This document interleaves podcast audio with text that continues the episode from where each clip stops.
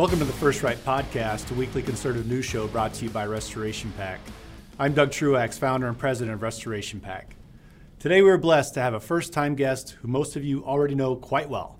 He's Steve Cortes, who was an effective spokesman for Donald Trump in the 2016 and 2020 presidential campaigns and a former Newsmax TV show host. More recently, he has been crisscrossing America supporting America First candidates. Well, welcome to the show, Steve. Thanks so much for coming on. Hey, Doug, appreciate it. Thank you. So, good deal. So, really happy to have you here. Our audience knows you, obviously, but we want to hear you didn't, you weren't always this big national political figure. In fact, earlier in your career, you had kind of a you had a different looking career in the beginning. So, we want to hear all about that and bring us up to speed to, to where you are now. No, that's very true, Doug. So listen, I had uh, basically a midlife, a middle-aged career change, and one that I frankly didn't plan on. I wish I could tell you that, you know, I wish I had some brilliant strategy and I knew this was how things were going to unfold, but that wasn't the case. Uh, you know, through through some skill and some luck, uh, this is just where I ended up. But I was a finance guy, and so from uh, out of college for 25 years, I traded bonds and stock indices for major institutional houses, mainly hedge funds, mostly over in Europe, and had an interesting and good career. Uh, but that then led to television, which is what led uh, to politics. So I started on CNBC back in 2007. Uh, first, I was just a very regular guest, and they thought I had some skill as a guest, so they asked me to come on as one of the broadcasters as part of the team. And I did the Fast Money franchise uh, for years. I did that for eight years. A lot of folks out there might know it. It's, it's shown at noon Eastern time and then again at 5 p.m. Eastern time. And it's essentially almost, a, in a sense, a sports show, but instead of talking about teams and, and sports stats, you talk about stocks and tickers um, and, and earnings releases and that sort of thing. So that's where I learned, you know, the craft of television, but we didn't get into policy a whole lot. Uh, but then fast forward to 2015, by that time it was almost inescapable to address policy and politics when discussing the economy and financial markets. So I made the move over to Fox News. A lot of CNBC folks had recently, at that time, gone to Fox Business. People like Maria Bartiromo, who I worked a lot with um, and, and collaborated with a whole bunch. So they recruited me over to Fox. And part of the reason was I wanted the ability to talk politics, and particularly from a conservative angle, which Fox promised to afford me. Well, I wasn't at Fox very long because this uh, this orange guy came down the escalator on Fifth Avenue and uh, and really won me over. I was a skeptic at first, quite honestly, but he won me over. I had been kind of a uh, a Wall Street Republican. I would describe myself, Doug. I, for example, I believed in you know quote free trade, and uh, Donald Trump really changed my mind. I, I, came to realize that he was right, and that we did not have free trade. It was always managed, and it was managed generally against the interests of American workers. And so he won me over and turned me from an establishment Republican, a Wall Street Republican, into very much of a of a populist nationalist where I am now. So I ended up leaving Fox News, working for his campaign. He said, I need you on television. Didn't know him at all, but uh, recruited me to be part of his 2016 campaign. Lo and behold, he pulled off the greatest upset in all of American history. And I've basically been doing all media and politics ever since. So that's my story of how I ended up uh, being one of the spokesmen, and I hope one of the effective spokesmen for the America First movement. Oh, you were for sure that. And I think it's uh, really interesting how people with your background who have that business background. You know, you mentioned you were always Republican and you were conservative on some level, but that business background helps you see the world for what it really is. And then it gets into the policy, and I think that that you know, if you care to comment on this, like how that shapes you as you get you go through sure. all that, and then you see what Trump is talking about, and like what you said about trade and everything else. You're like, hey, wait a minute, there is a right way to do this and a wrong way to do it. Yes.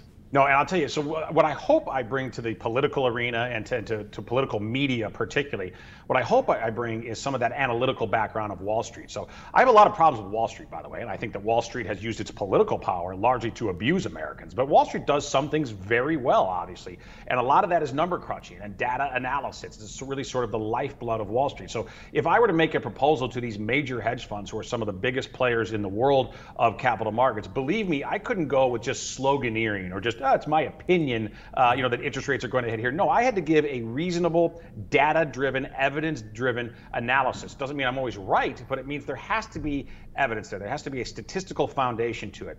Once I got into the political arena, Doug, I found out that sloganeering generally, unfortunately, sure. is the default. That is the norm, right. rather than uh, approaching it from a data perspective. So I try to bring that in. Look, you can't dive too deeply into data. If you get too far into the weeds, you lose regular people. But my point is, what I try as much as I can to do in the political arena is to bring actual facts and numbers to the argument. I'll give you a real world example of this one that's very pertinent just this week. So I, have been very deeply involved in the J.D. Vance campaign in Ohio. And one of the things that I, and I did a lot of in person campaigning with JD Vance all over Ohio, as well as a lot of media appearances.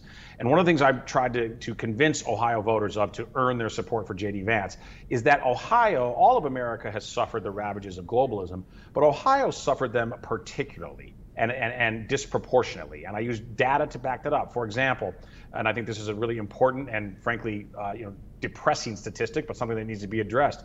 The state of Ohio from 2001 until 2015, uh, before Donald Trump was elected on the, on the recent end, and then going back in time, 2001 was when China was allowed into the World Trade Organization on incredibly generous terms to the Chinese Communist Party. The state of Ohio lost 120,000 manufacturing jobs to China alone. And that's according not, not to Steve Cortes or some right wing group, that's according to the Economic Policy Institute. And the EPI is a left leaning uh, think tank. But that's, you know, think of what that does, not just economically, but also culturally in society. When you lose 120,000 manufacturing jobs that are high paying, family sustaining jobs, what it does to the livelihoods of communities, what it does to the dignity of those individuals who lost those jobs, all because of predatory trade practices that we willingly allowed the Chinese to inflict upon the great people of Ohio. It's not that those Ohio workers couldn't compete, it's that it was a rigged game. So I like to use data to explain to people this is what happened to you. And by the way, here's the solution. It's not enough to just curse the darkness. We have to also light that candle of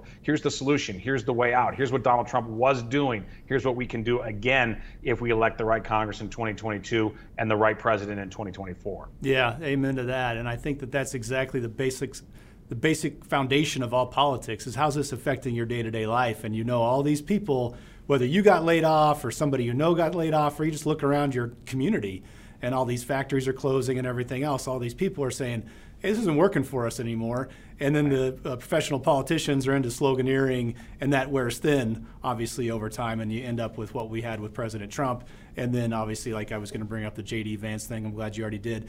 That so you know i, I think that w- what would you think about this concept? I, I feel like i'm starting to see in republican primaries the statewide folks like the governors or whatever state legislators obviously it's a they get a pass if they're professional politicians if they're insiders if they're establishment but it's starting to feel like if you're going to run for federal office and go to DC, you might need to be an outsider because a lot of hmm. people are starting to say, well, if you get to DC and you're kind of a little corrupted already by the establishment, right. you're going to get even more when you get out there. I mean, what do you what do you think about that concept? Right. No, listen, you, are right, Doug, and, and I've seen this uh, now that I've spent a lot of time in Washington D.C. Thankfully, I've never had to live there, and I hope I never do, right. uh, because it truly is. I, I, don't like to call it the Washington swamp, by the way, because I say swamps have nice things in them. Swamps have beautiful flowers, for example. There's nothing beautiful about the political That's scene in Washington D.C. Yeah. So I call it the Washington sewer. So yeah, uh, sure. I, I, hope to never live there, but I've spent a disordinate amount of time there because of you know my career now,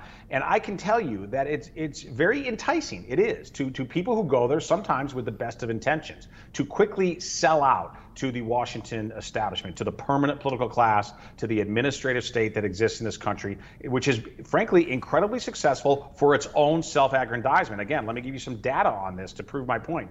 The five richest counties in America by income are all in the Washington, D.C. metro area. I mean, think about that. That's right. Wealthier than Silicon Valley, wealthier right. than the New York suburbs outside of Wall Street, wealthier than the North Shore of Chicago. Uh, they, uh, all those places I mentioned are doing fine but they're not doing nearly as well as the Beltway area. Why? It's not because Washington D.C. is curing cancer or is coming up with the next, you know, most amazing technology. It's because our United States capital acts too much like the capital in the Hunger Games, quite frankly, and it siphons off of the districts our prosperity and our rights. So to your point about outsiders, uh, and I think there's a lot of them running this year, thankfully. I, you know, I mentioned J.D. Vance, but there's a lot of others. I love Joe Kent in Washington State. I love right. Jake Bequette down in Arkansas. Um, I love Kari Lake, not running for federal office, but running for governor of Arizona. There are lot, all of those people I just named, those four, are newcomers to politics. All of them bring significant experiences in the military and business and athletics. In the case of Kari Lake in television,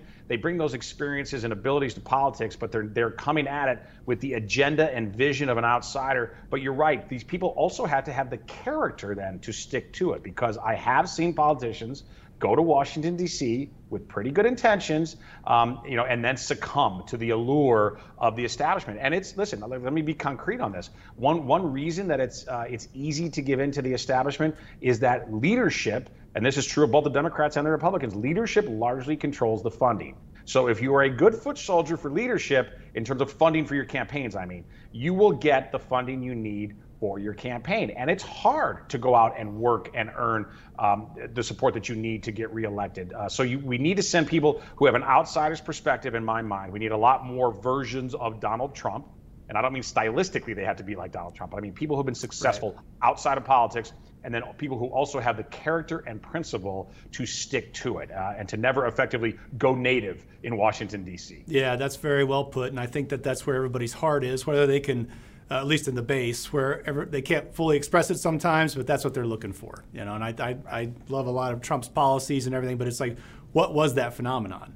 And it was it was this concept right here, and it goes to we're losing our country because of you know the sewer. I like that. I, I maybe I need to start using that term too.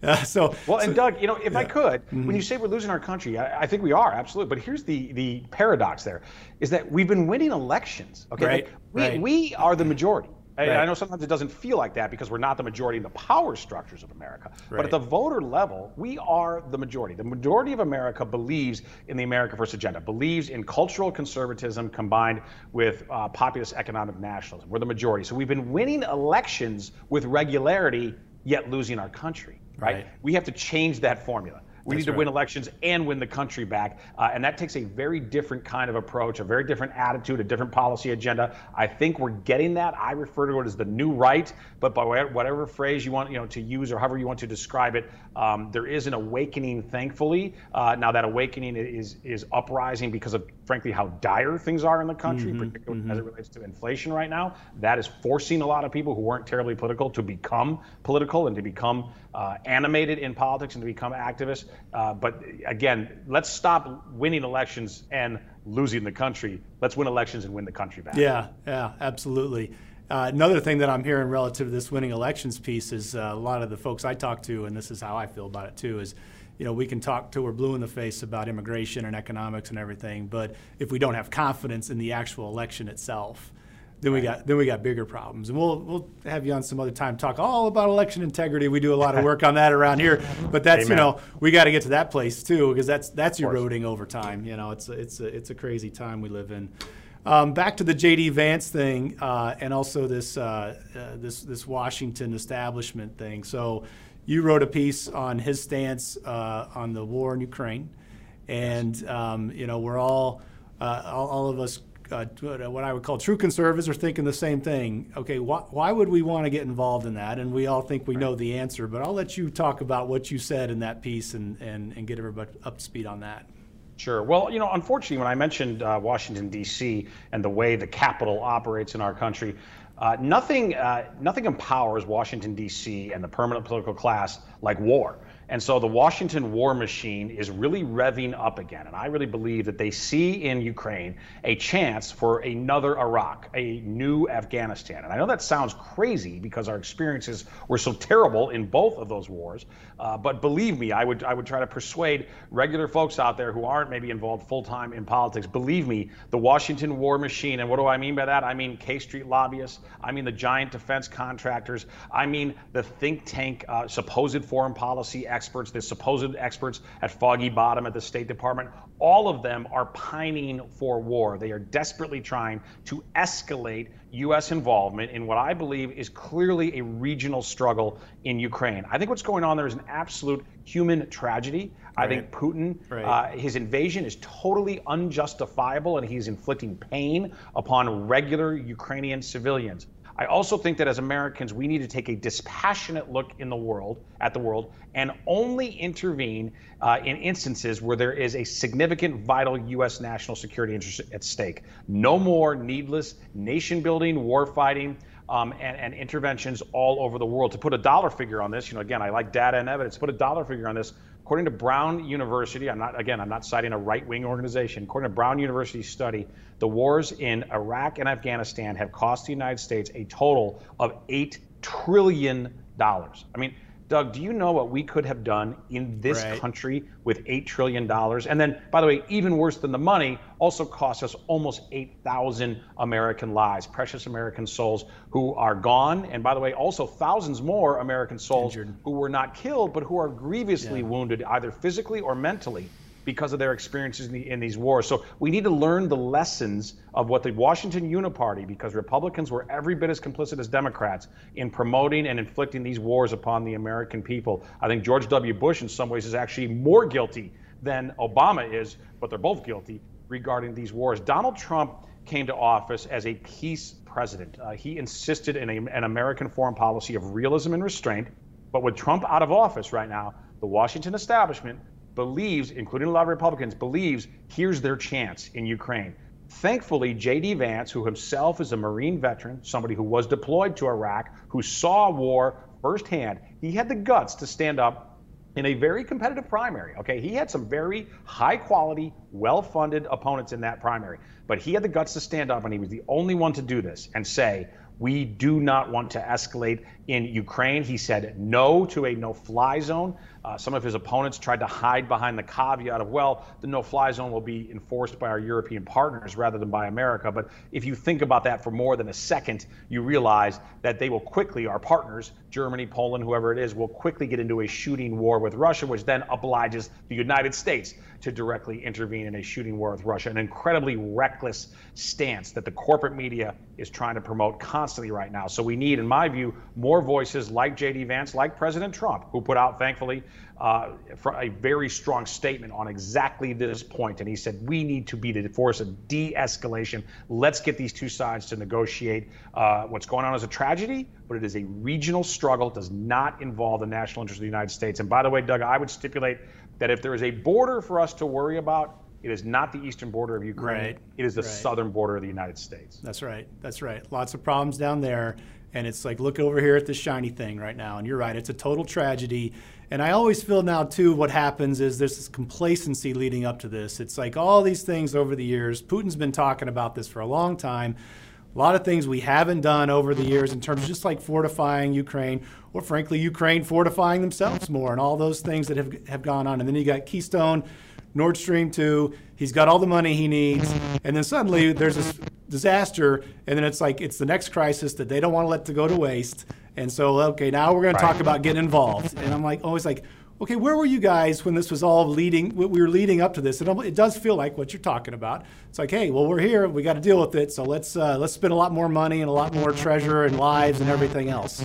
Yeah, and to that point, by the way, Doug, of energy policy, because I think this is critical. Look, here's the reality. Right now, NATO is funding both sides of this war. Right. I mean, which is which is insanity, right? right? I mean, in my view, we are literally funding both sides. And what I mean by that, the United States taxpayer, it was announced last week that Joe Biden wants to send 33 billion dollars with a yeah. B over to Ukraine. By the way, no strings attached. One of the most corrupt governments on earth. And again, I'm not justifying the invasion, right. far from it. Totally. But I'm saying uh, this, this is not a fight of pure goodness and pure light against pure evil. It just isn't, okay? But we're going to send $33 billion of American taxpayer money over to Ukraine. At the exact same time, and this was reported by Bloomberg, the Europeans, since the war began in late February, the Europeans have bought precisely double that amount in Russian energy. They have bought $66 billion of Russian, Russian energy. They are continuing to buy it, Doug, as we speak. Masses and masses of oil and gas coming from Russia directly to Europe. So here's my answer uh, is this has to matter more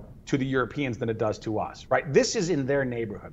If this is truly a crisis beyond Ukraine, and I don't believe that it is, but let's say for the sake of argument that truly Putin doesn't just want Ukraine, he wants Ukraine plus, he wants to march on Europe. Uh, again, I don't agree with that, but that's what the warmongers are trying to tell us. Well, then, Doug, this is Europe's problem. These are wealthy, advanced countries, That's and right. they should be more than willing to, number one, defend themselves, but number two, if they really fear Russia that much, then stop sending billions of dollars right. by the day to, the, to what they regard as the Russian beast. Yeah, how about it? Yeah, it's just common sense, and we just end up in this place where it's like we've had all these years of not doing the common sense thing, and now we end up where we are. So, yeah, I, I totally agree. All right, shifting topics real quick. So crazy uh, times here. Roe v. Wade's looking like it's going down. Uh, praise God. Uh, and then we got this leak, and it turns everything upside down. So what what do you think though, where we are uh, relative to the midterms, and how the impact, in your view, how, how it's going to impact the, the midterms? Sure. Well, you know, first, just let me say this: this is an amazing victory for life, an amazing victory for yeah. mothers and babies in this country. And there are so many people who really toiled for 50 years to see this moment. And a lot of that toil, a lot of that work, frankly, was in the political wilderness. It looked like it could never happen. So a lot of faithful people, a lot of prayer, uh, and a lot of hustle, and, and all of them just deserve so much credit. And you know who deserves perhaps more credit than anyone right now is President Donald Trump uh, who was the most pro life president in American history. And this is his legacy. And even if he never goes back in the, in the Oval Office, I hope he does. I hope to help get him there in 2024. But whether or not he does, uh, this is this is a legacy that he deserves and an honor, you know, that is largely his, not only his, but largely his. But regarding the midterms, then, if I sort of, you know, switch tacks and just put on my, um, you know, from being a, a thankful patriot um, uh, to put on my, my campaign hat and my strategist hat, I honestly, Doug, don't think this is going to have a massive effect upon 2022 elections. And here's why. I, I think it will have a slight positive net effect for Republicans, for pro life candidates, uh, for people who are on the fence who uh, for example, there's a lot of committed Christians out there who don't necessarily like the style and bombast of Donald Trump. Uh, I hope some of them will see the fruits of what Trump uh, of what Trump did and, and and and recognize this massive victory for pro-life people. So I think it will bring a few more people into the America First fold. But regarding the people who are most upset about this, the people who are outraged that this is going to go back to the states where it always belonged in the first place those people who are outraged, Doug, in my view, and the polling backs this up, those are not people that we could win over anyway. That's just the reality. I do not believe those were persuadable voters. Um, and given that, again, corporate media wants us to accept a narrative that this is massively consequential for the elections and that it's going to embarrass and imperil Republican candidates around the country. I just don't see that could be wrong, but when I look at the polling, America is very, very divided on this issue. I think that's the na- that's the, the honest answer. There's not a massive pro-life majority, nor is there a massive pro-majority uh, abortion majority. When when the questions are asked in an honest way, there is a slight pro-life majority. That's what the numbers actually tell us. For example, a recent Gallup poll shows that 52% of Americans believe that abortion should be always or most of the time illegal. The other side is 45%. So the country's very divided. But also, look, federalism works. There are a lot of states that are not divided. So states like Alabama and Tennessee are going to reach very di- different solutions than states like Illinois and California and New York. And you know that that's not okay from a moral perspective, of course, because I don't want any baby harmed. But from a political perspective, that's okay. That's how the system is supposed to work.